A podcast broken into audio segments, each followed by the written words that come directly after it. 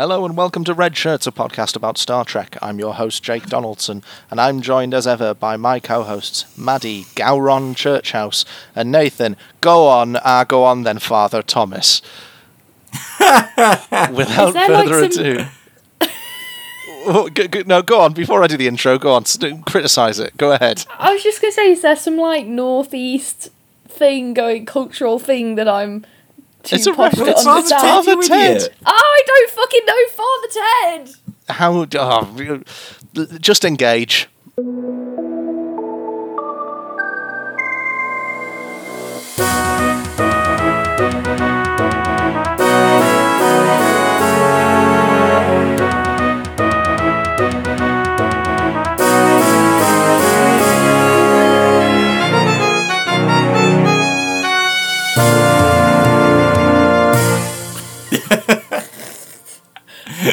Look, Oh, Jake looks so cross with you. I know, like Uh. all British comedy ever in the history of time, apart from the goodies, just completely passed me by. Just Well, for a start, it's Irish, so. Uh, yeah, even even more evidence of my total fucking ignorance. Look, I just don't know shit. Just let's just accept it. it is British, I suppose, because it's the BBC. But um, anyway, uh, hello, hi guys.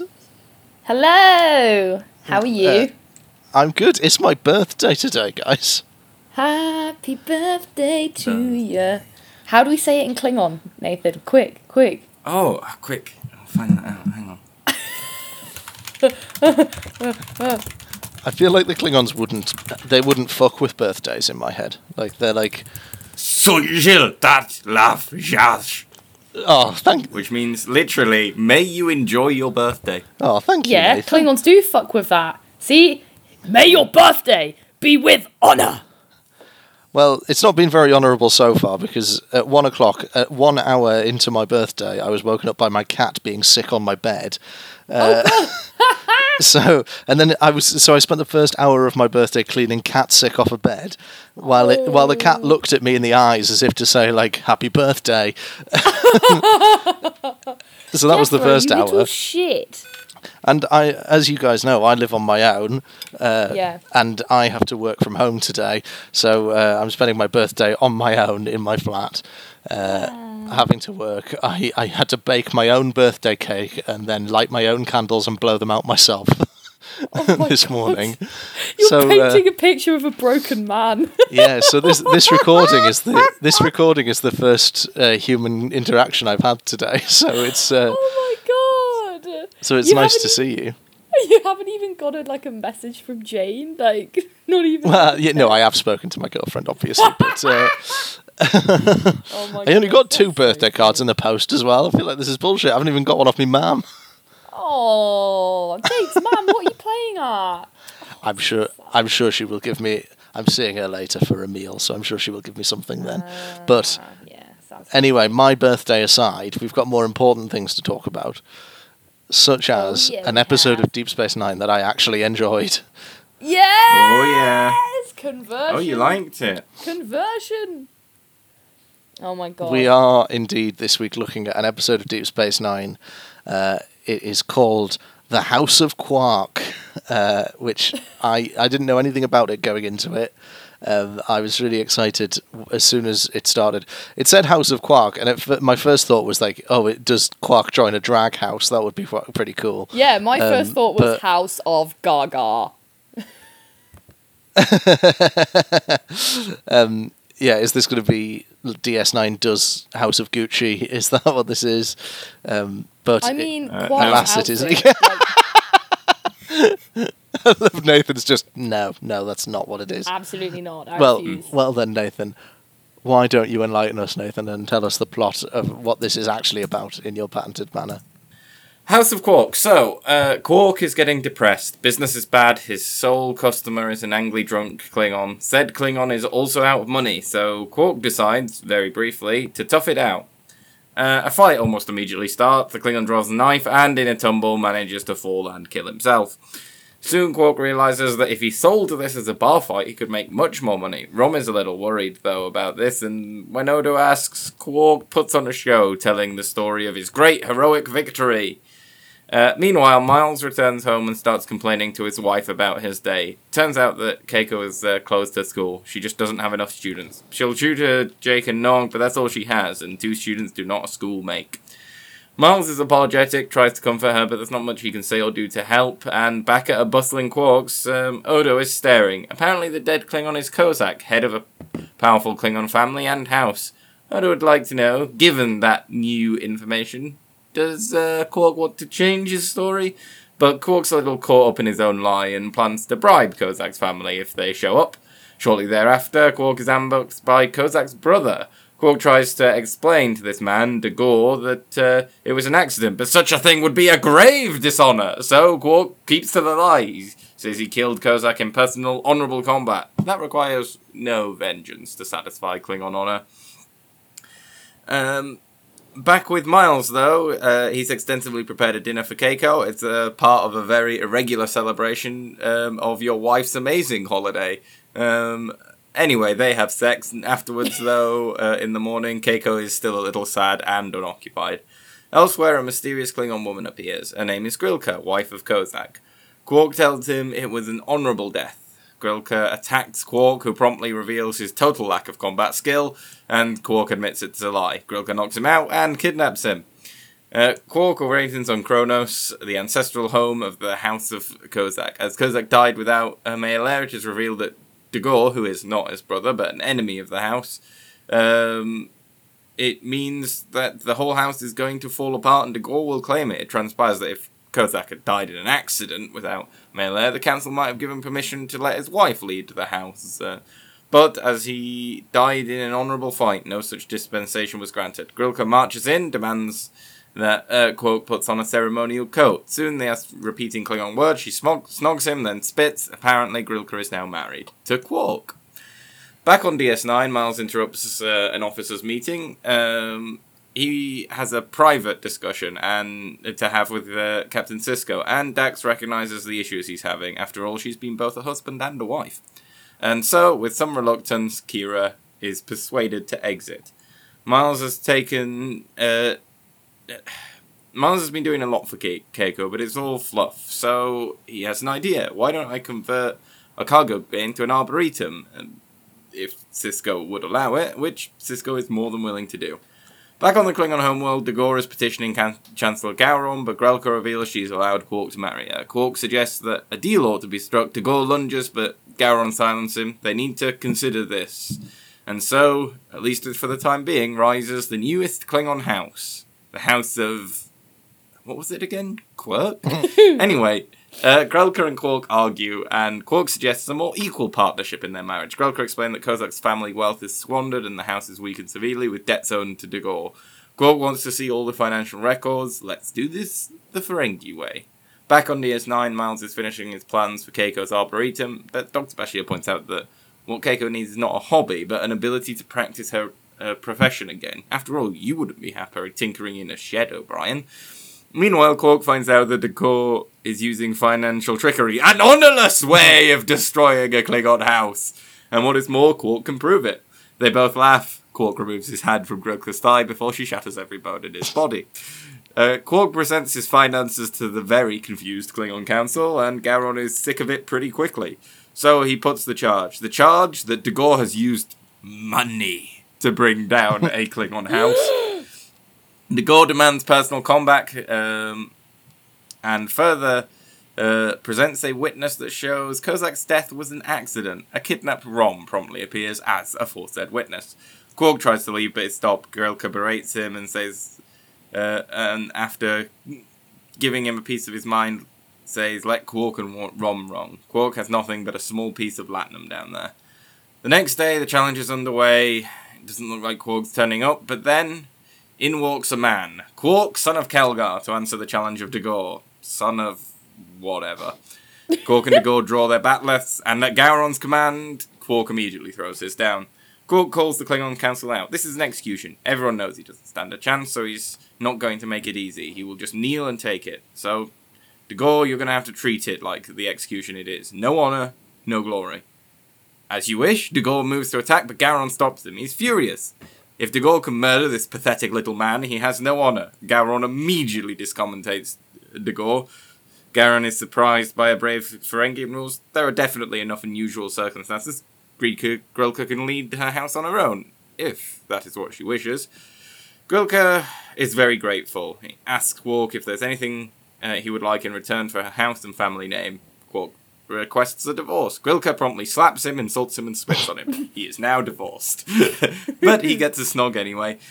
Back home on DS9, Miles tells Keiko there's an expedition on Bajor she would probably qualify for. It's a six month posting.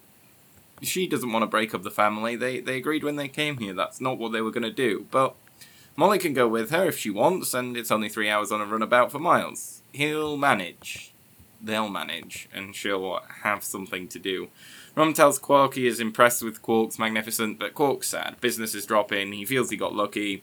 But Rom wants to hear his brother's story again, and that's how the episode ends. Thank you, Nathan. Uh, I really enjoyed this episode. I know historically I'm not a big fan of DS9, and specifically I'm not a big fan of Quark, but weirdly, in this episode, I really enjoyed it. I absolutely loved this episode. This was an absolute delight. Everything about it was so funny. From the opening moment of like Morn pulling this really hot woman and then leaving the bar, and like all the way to like the moment where uh, you think Quark is going to try and kiss the Klingon and then she threatens to murder him. Like there were so many delightful little humorous touches that it it was clear they'd actually really yeah really Yeah. put episode really put effort into making it funny and it was funny it was great Yes. Yeah. Well, that first scene that you mentioned with Morn is great. Like, I mean, especially uh, have, having done the Who Mourns for Morn episode on the podcast and having a bit more context around what sort of the myth around Morn is.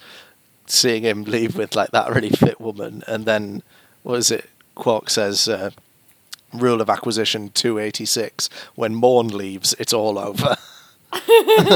Which I think Morn's Headcanon the life of the is party. I, my headcanon is that uh, that that is the sort of future space version of the phrase when the fat lady sings, like because they've gone like, all right, well that's not uh, that's like we can't we can't use the phrase the fat lady sings anymore because that's fat shamey and and body shamey, so we're going to change it to it's not over until Morn leaves. It's not over until Morn gets to fuck. Right? right guys? yeah, but not in the Scottish way. what? Oh, hey! Very funny. Very funny, very funny. I was like, eh. Oh. Yeah. Um, I yeah I, I I really enjoyed. Lot. There's lots of little jokes in this that are really fun and like, and also like, like I said earlier, I'm not a big fan of Quark, but n- not normally anyway. But I think I like this episode because Quark isn't very Quark in this episode. Like, he's He has a he's qu- conscience. he has a conscience and he Well, this is how he kind of develops a bit, I think. Um, he, he he's a bit of a boomeranging character, which is a bit annoying. But this is one of the better character. I like. It definitely depends on the writer with him. Mm-hmm. Yeah, whether like they want to bother to show him having, you know, made any effort or attempt to um, yeah yeah grow and yeah, or if they just want to be like, yeah, sleazy Ferengi, yeah, sleazy Ferengi. But I, I kind of enjoy that there is this typical sort of reiteration that every time you see Quark, he starts off as this jaded, bitter Ebenezer Scrooge, essentially. Um, and then and then by the end of the episode he's like, Okay, I guess being an arsehole isn't okay all the time and then he goes back to being a total wanker next time you see him. I'm like, that's actually believable. That's actually one hundred percent how arseholes Yeah, and narcissists not- work in real life. He's not completely inconsistent, but like what annoys me is that they often make Quark the voice of conservative traditional Ferengi whenever they want another Ferengi character to have some character development, Yeah. But then still do those stories with Quark in them. So it's still very odd. Like it's like, well, you learned that lesson like two seasons ago. So why are you stopping your brother learning that? yeah lesson? they do. I he's think I think they do. because he's a Yeah. narcissist. I think that totally makes sense. He's like, uh, he he he's, he doesn't want to let people. He's like, oh, okay, I did that, and yeah, yeah, sure, okay, maybe I'm allowed to, you know, do this once in a while because I'm important. But over my dead body, Am I gonna let my younger, you know, my innocent younger brother do this? Do as I say, not as I do. I actually think I understand what you're saying that it, you know, it does seem like it totally comes down to writer preference, but I do think for the type of person that he is, which is like, let's be honest, a very fucking bad person. I think it doesn't totally make no sense at all. Yeah, no, for sure.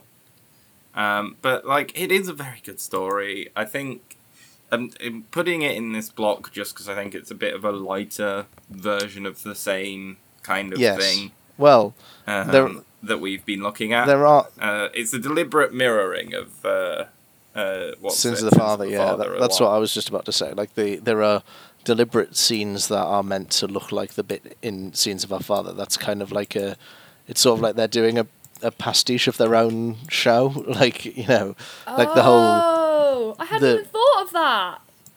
Well, there's like you know the the um, the whole sort of scene in the chamber thing in the courtroom or whatever it's called is that's that's all very similar to the scene of my father the, the bit and like there's the whole the discommendation at the end where everyone turns their back on him and there's obviously like the end of uh, of what happens to uh, Yeah. to Worf and Picard, and like I think there's also, uh, from what I remember uh, reading on Memory Alpha, that there's um, there's some deliberate sort of um, mirroring of language as well that's used in it. Like the, some of the phrases that that the characters use are, are deliberately taken from that because it's meant to be a bit like a sort of going like well, it was serious the first time, and this time is a bit of a kind of piss take of what what we did last time almost.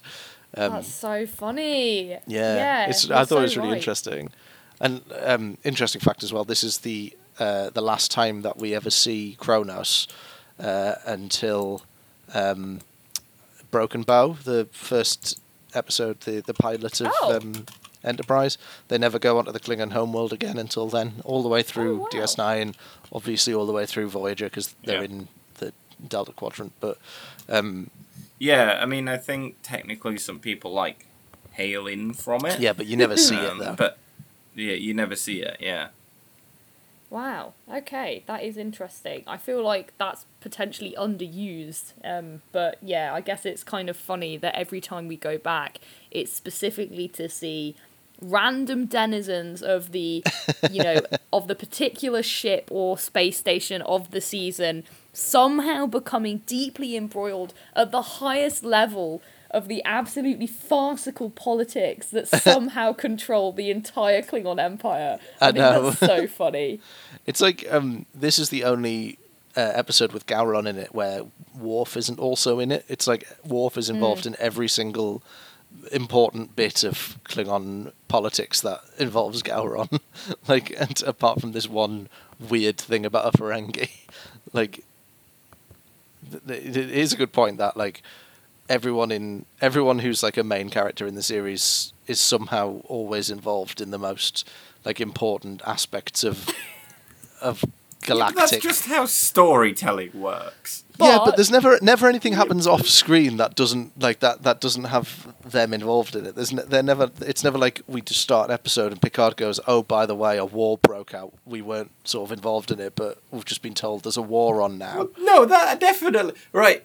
Right. Okay. no, that's bullshit. Right. now. I'm not having like in in DS9 in the episode where Sisko brings the Romulans into the war. We're told like um Betazed got invaded.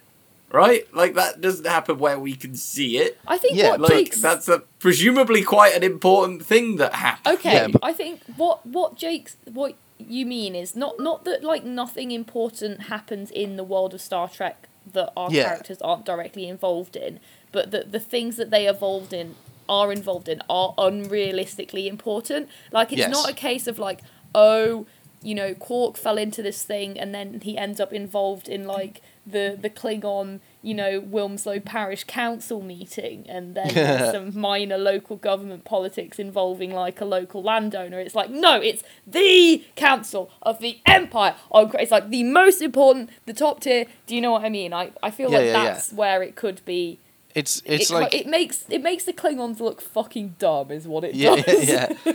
It's like what they they take the piss out of it on the f- the new series of um of It's Always Sunny in Philadelphia, where the the first Oh, episode is uh is it, all of these like weird storylines that seem to have nothing to do with anything, and then it turns out that the the gang from It's Always Sunny have been directly involved in all of the massive news stories of 2021 in America, and like they're directly, it's like. Uh, Frank started a hair dye business, and uh, he was the person who gave the hair dye to Rudy Giuliani that ran down his face in that press conference when he was sweating too much and stuff Yes, like that. this is what I'm saying. It's like they, it's like they're the guy from that meme where they're tipping over a tiny domino and then the top domino says 9/11. It's I like feel like there are way worse series for this problem. Oh, I'm not saying it's a problem, way Nathan. worse. I'm not criticizing it because I fucking love it. I'm just saying that Oh, it's yeah, yeah, dumb. yeah, yeah. well, that's the thing. We'd have a really boring show if, if they never got involved in anything. Yeah. I just think it is just very convenient, and I think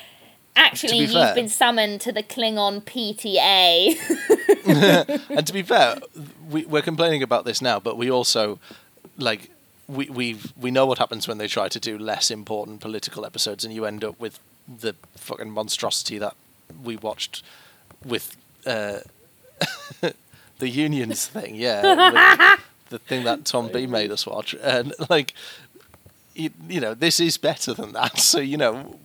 I'm objectively wrong if I say that I don't want them to do these kinds of things. Yeah, I just think it's a funny like sort of trope of all media that like our main characters in in shows where like you know it'd be fine if it's the West Wing and the main character is the president of the United States then yeah you'd expect it to all be like that.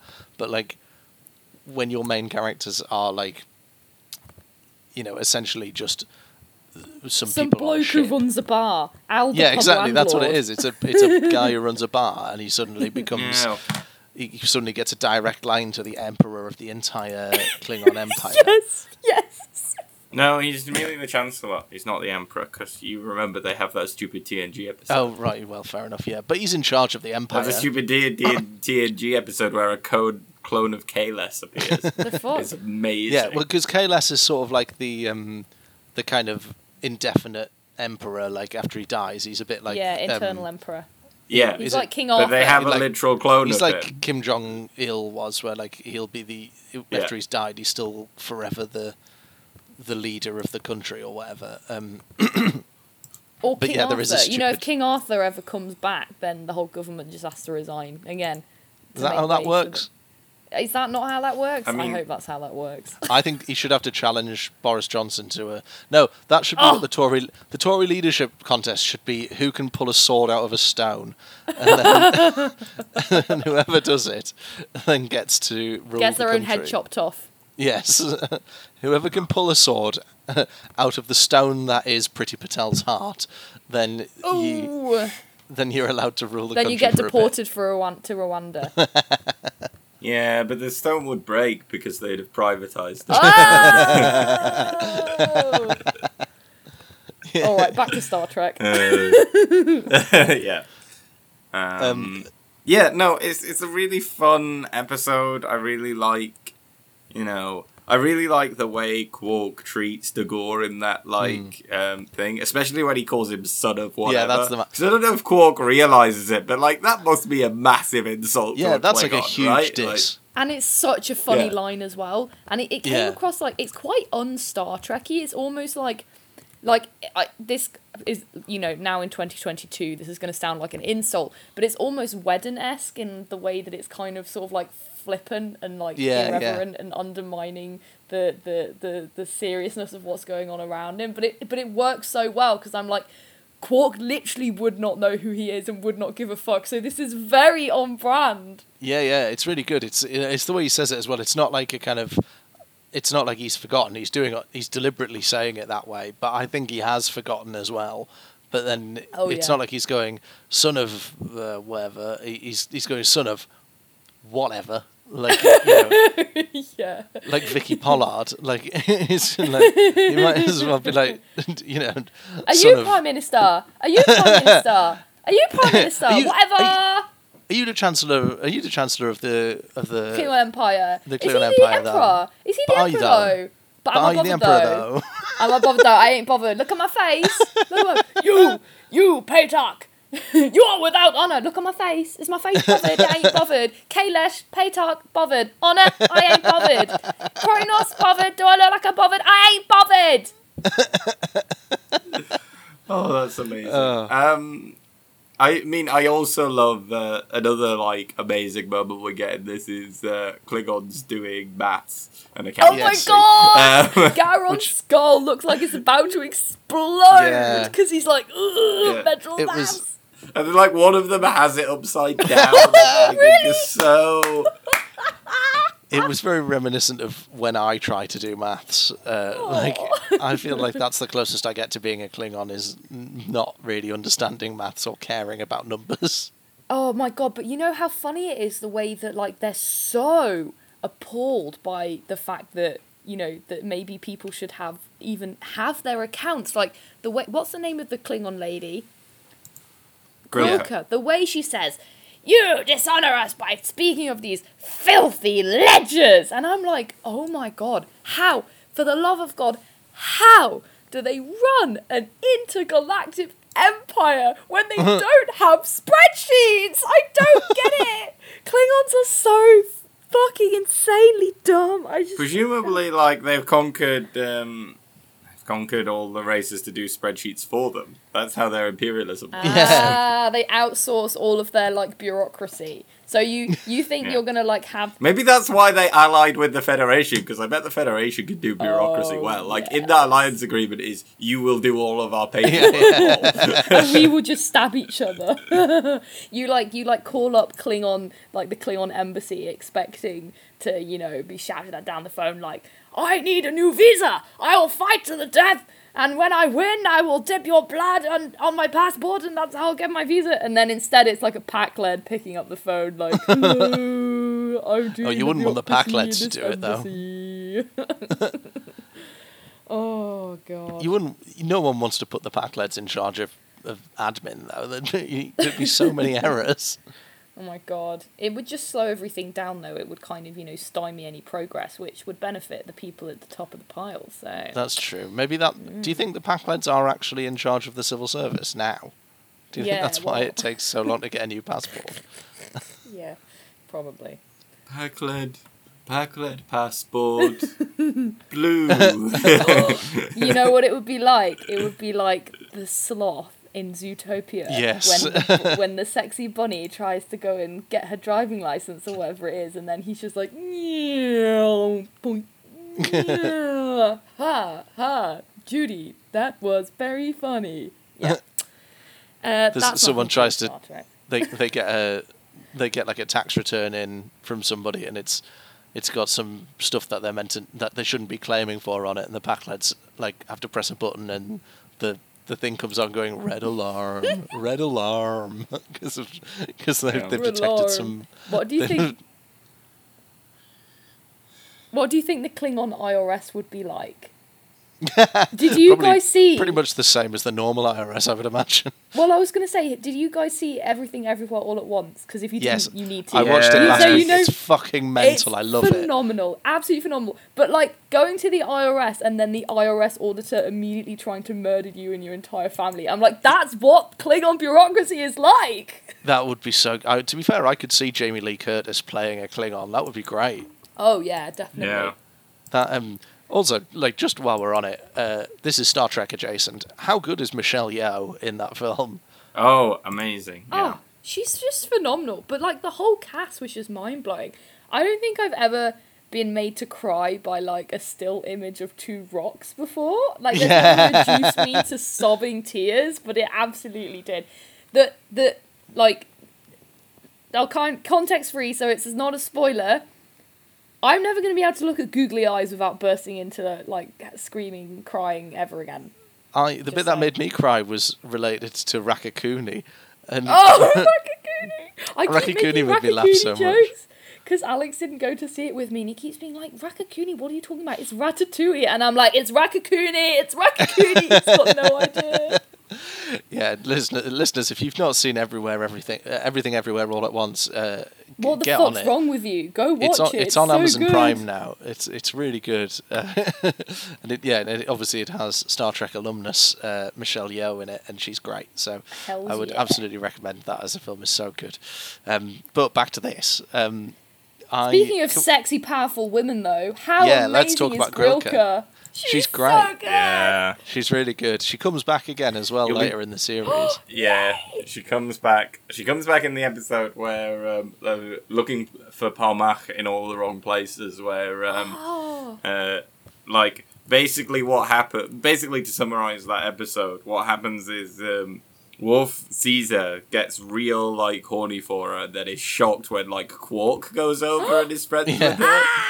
and um, things transpire that Quark needs to win a like honor duel for Grilka. So what they do is have um, Worf like like basically puppet Quark and and win the fight. oh my god. Um, and then he's he's all like, and, and Dax is all there like watching him, and he's all like annoyed that they that like uh, basically Quark and Grilka get to bang after that. He's like, I did all of that, and so Dax is just like attacks him with a sword so that they can go have sex, and then. And then there's this really great scene where both Quark and Grilka, and then shortly after, Dax and W- Worf uh, walk in, um, and uh, Bashir goes like to the first of them, "What happened?" And then they look at each other, and he's like, "I don't want to know." And then the other two walk in, and he's like, "You know what? I'm not going to ask the question. I'm just going to treat people's injuries and not worry about it." That's fantastic. I'm so glad she comes back. I thought it was a really interesting microcosm of Klingon culture to see that they have what essentially seems to be like a Viking style culture where they have a very like patriarchal land and house system. However, feminist in that you can immediately divorce, like women have total power over unilateral divorce, like on the spot, um, and that women are able through physical prowess to take the same roles as men and like be respected as head of the household in their own right. So it's like this weird combination of like deeply patriarchal but also then having those kind of hmm. s- legal kind of legal basic rights for women that do enable like like at least some modicum of equality. Well, and all of this comes out of a strange set of decisions. So in TNG, in the episodes we've skipped with the Civil War, they wanted a puppet successor to Duras, like someone who mm. could be manipulated. But then they were like, oh, well, because that's all part of a Romulan plot thing. And so they had a, like him have a young son. And then they were kind of realizing it's like, oh, well, the problem we have here is now there's no face for the Klingon part of this story, and we can't really do any reveal in this two parter. So we need some Klingons that don't have the power to do the challenge themselves, so they concluded that like it's male only succession. So basically there's this young son who the two very powerful, very good Klingon villains, um, B'Etor and Lursa, who blow up the Enterprise in uh, oh my Generations god, I love them. are um, are introduced, but they can't rule the house on their own. They need a figurehead. oh, amazing. Um, but then the DS9 writers were like, "Oh well, now we're in a corner where it's like this patriarchal society, and we'd like to do more with Klingon women." So they steadily introduce this idea that there are traditional gender roles, but they're kind of equally powerful. So in that, to use the metaphor, the Klingon male head of the household is foreign policy and um, the f- Klingon female's the domestic policy because there's a whole episode of DS9 where Dax is struggling to impress uh, a Klingon matriarch that she has to impress in order to marry Worf because she gets like final say over all the weddings and marriages and, and so on.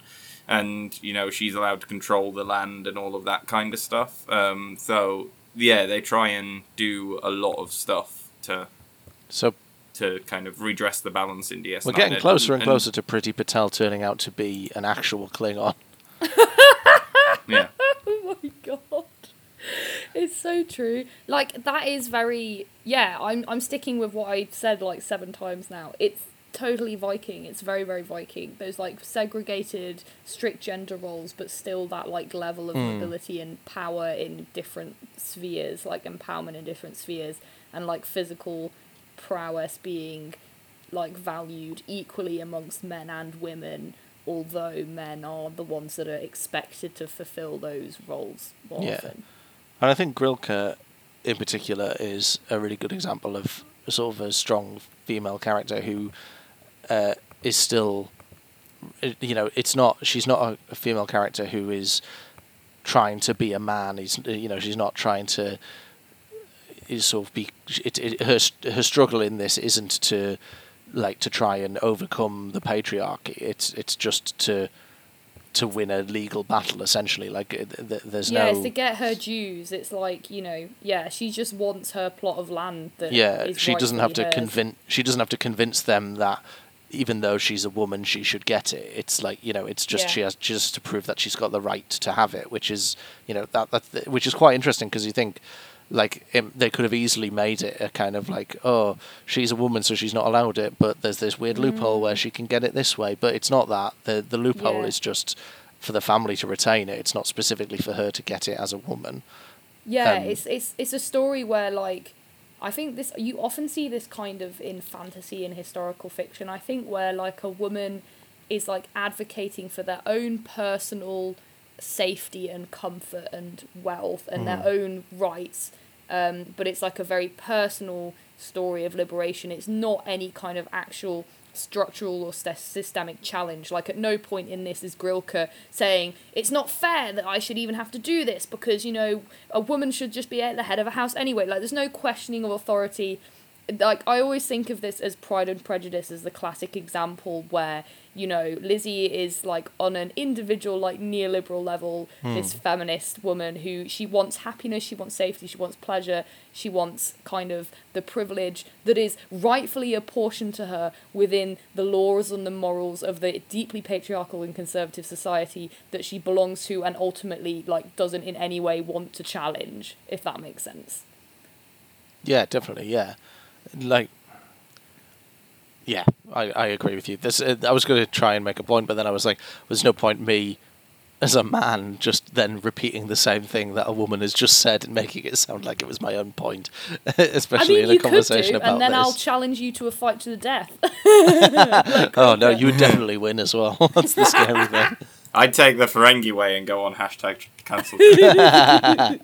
Um, can we talk about some of the great quotes that we get from Grilka in this, like uh, where yes, please. where she she says to Quark, uh, "Put this on," and he goes, "Why?" And then she goes, "Because if you do not, I will kill you."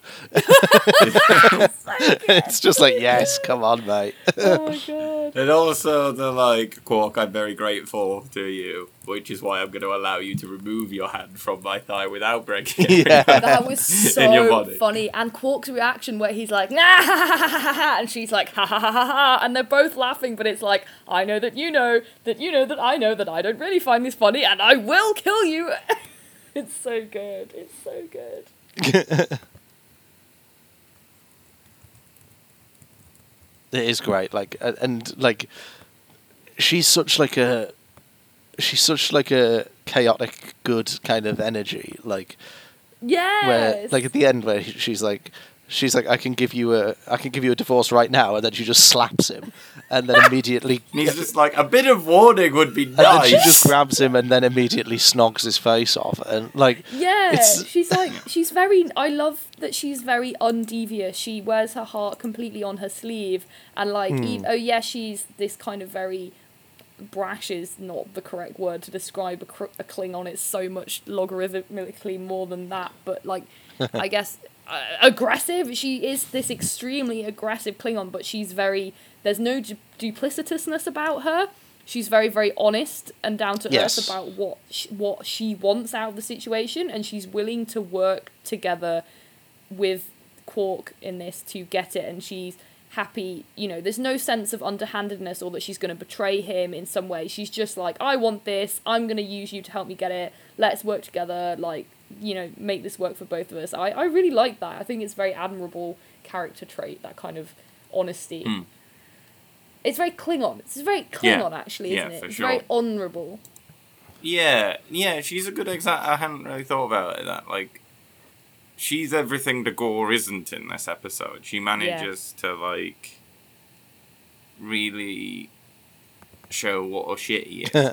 Because like you know, our first introduction to D'Ghor really is when he's lying about who he is, right? Like he's he's not prepared to do, you know, anything serious. He was never prepared to Hmm. fight.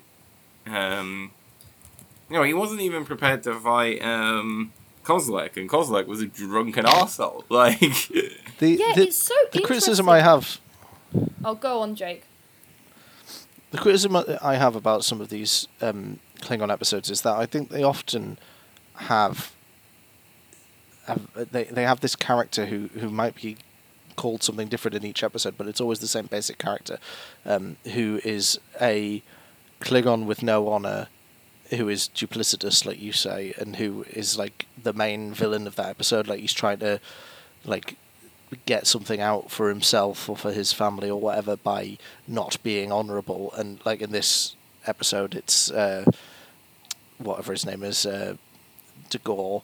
And then in, in the episode that we've just looked at, it was um, uh, what's his face, the you know the the one who. Duras, Duras. yeah, and uh, there's there always seems to be one of those kinds of Klingon characters in all of these Klingon storylines that involve sort of family honor and stuff like that, and it it, it feel Mm. it just sometimes feels a little bit like they're going, okay, well this is the this is the plot we have that Klingons do, and we'll just do it with different characters this time.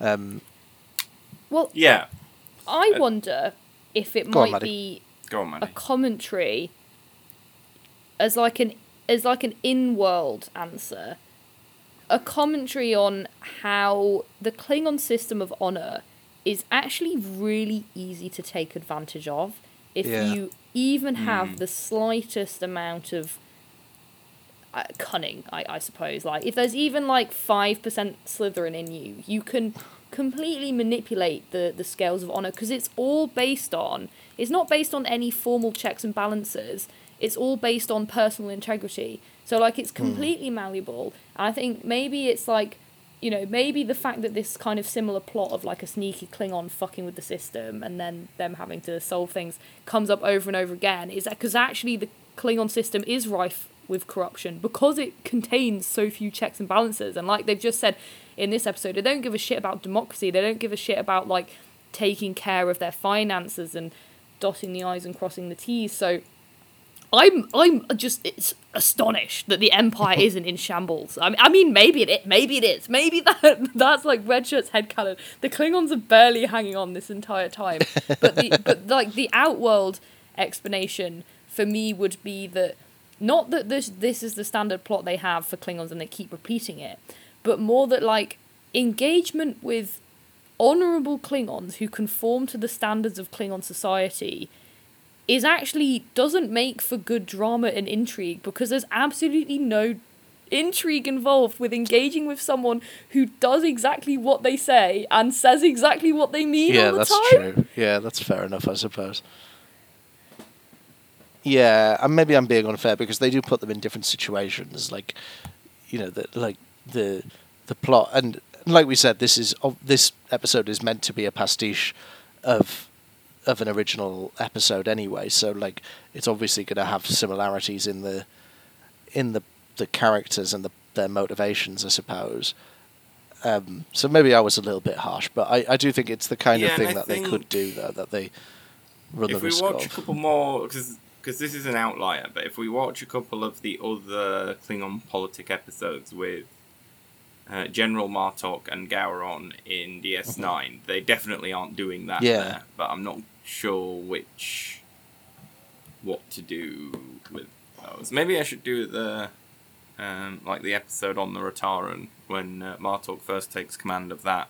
That's very interesting. Um, basically, Martok's just escaped prison camp and he's a bit unsure of himself and he doesn't Oh, know that how sounds to be an unsure commander on a Klingon ship. Yeah, that sounds interesting. We could Um, do that. And, and Worf has to go help him. Yeah, all right. I'll do that. We'll do that one next, and then maybe we'll do we'll do Gowron's comeuppance, and that'll be it for Klingons. We- we could maybe- we're skipping over a lot. could maybe Anything do that a involves Klingon- Gowron, anything that involves Gowron will make me so happy. Yeah, we'll do a ga- we'll do another Gowron. Maybe we could do a Klingon heavy episode of the first series of uh, Discovery, maybe because we haven't done Disco in a while.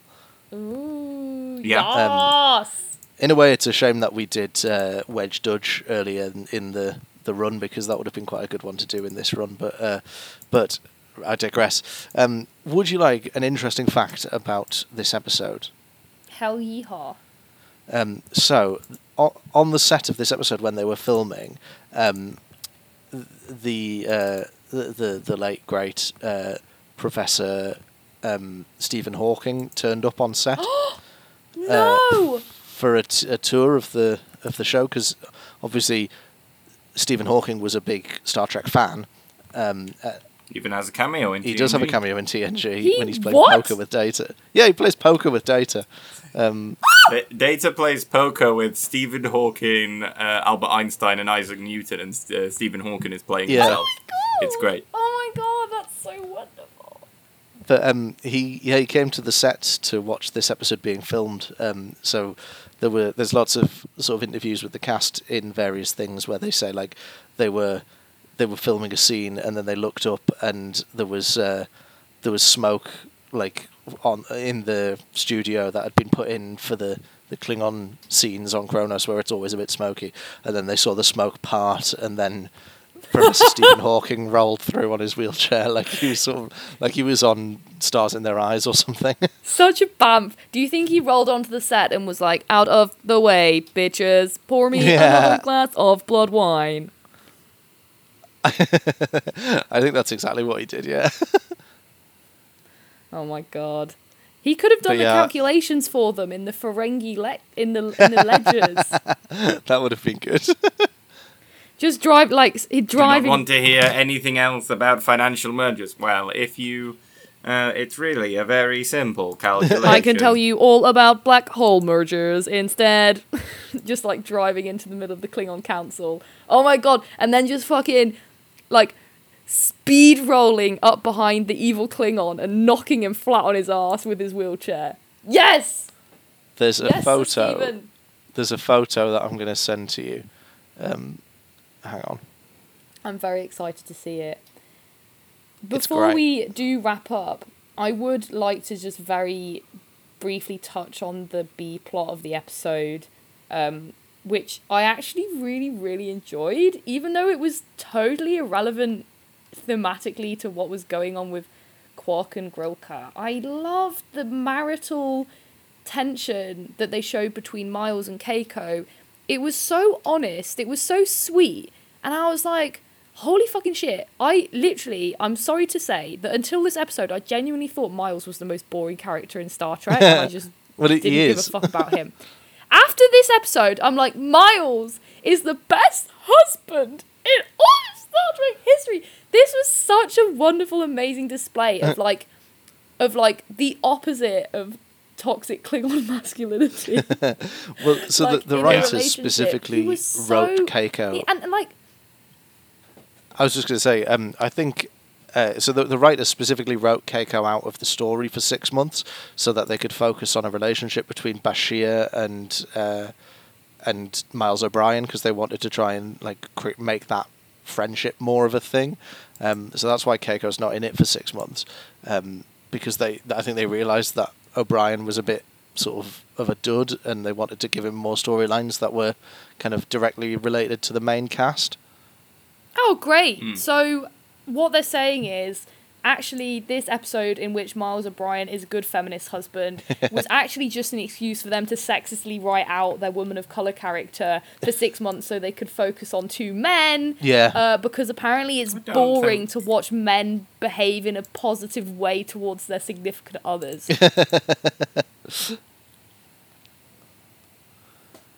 I I did really Not enjoy sure it, and I thought for the series as a whole. This uh, you can't see me because I've turned my video off, but there was an expression of deep sarcasm on my face, Nathan. You do it. Oh, okay. All right. Right. Well, I'm not. I'm not having that one. You can't turn off your video so that you hide your face, and then and then at the autistic person for not getting started. like I've devolved even the tiniest bit of clue you get, and now I'm gonna berate you for it. no context But yeah, clues no, for you, uh, autist.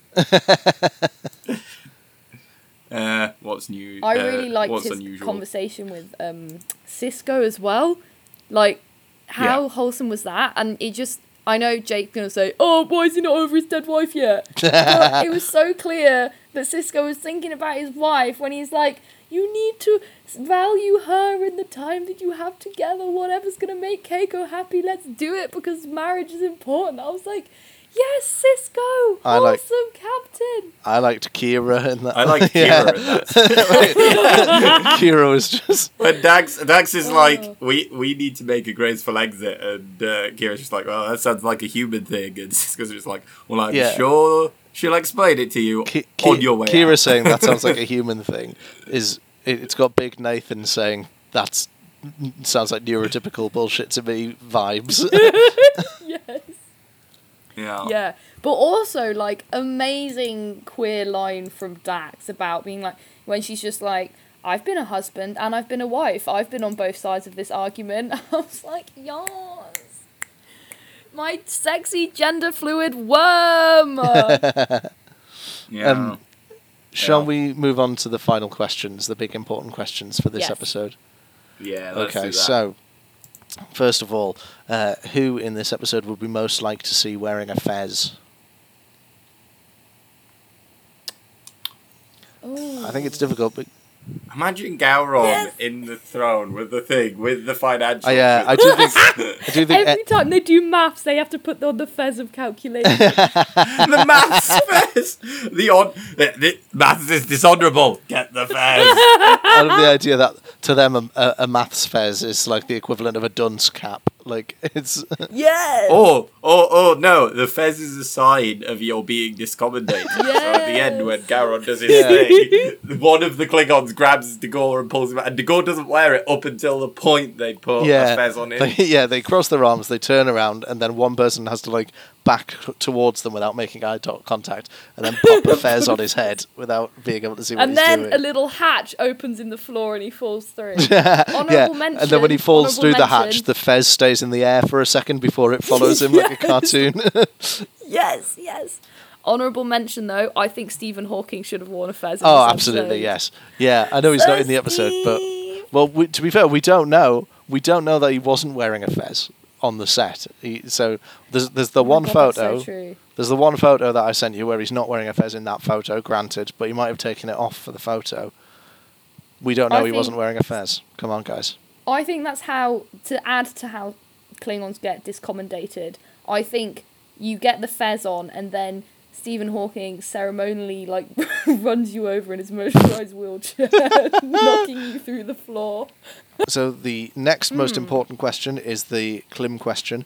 Uh, Klim is a space Karen, so who in this episode is most likely to want to speak to the manager? Hmm. Tough I mean, question. D'Ghor, I think.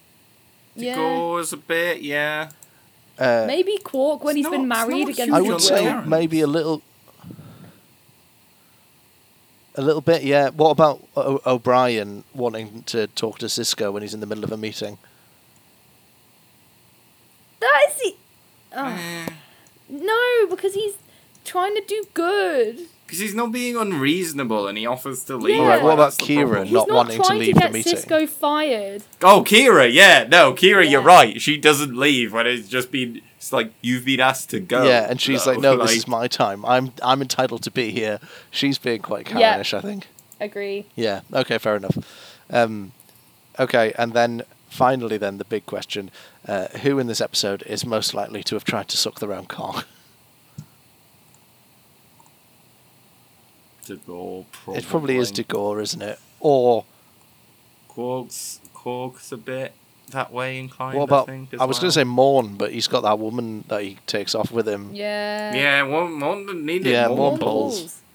Uh, Also, I think technically Quark, not because he sucks his own penis, but I bet he tries to like lick his own ears. I bet the Ferengis try to oo-mox themselves, and that's Yeah. like performing self fellatio. Yeah, they definitely do. Yeah, like th- I imagine they do it like a cat does when he's trying to clean its face. Like they lick their Oh. own hands and then like rub themselves over the ear.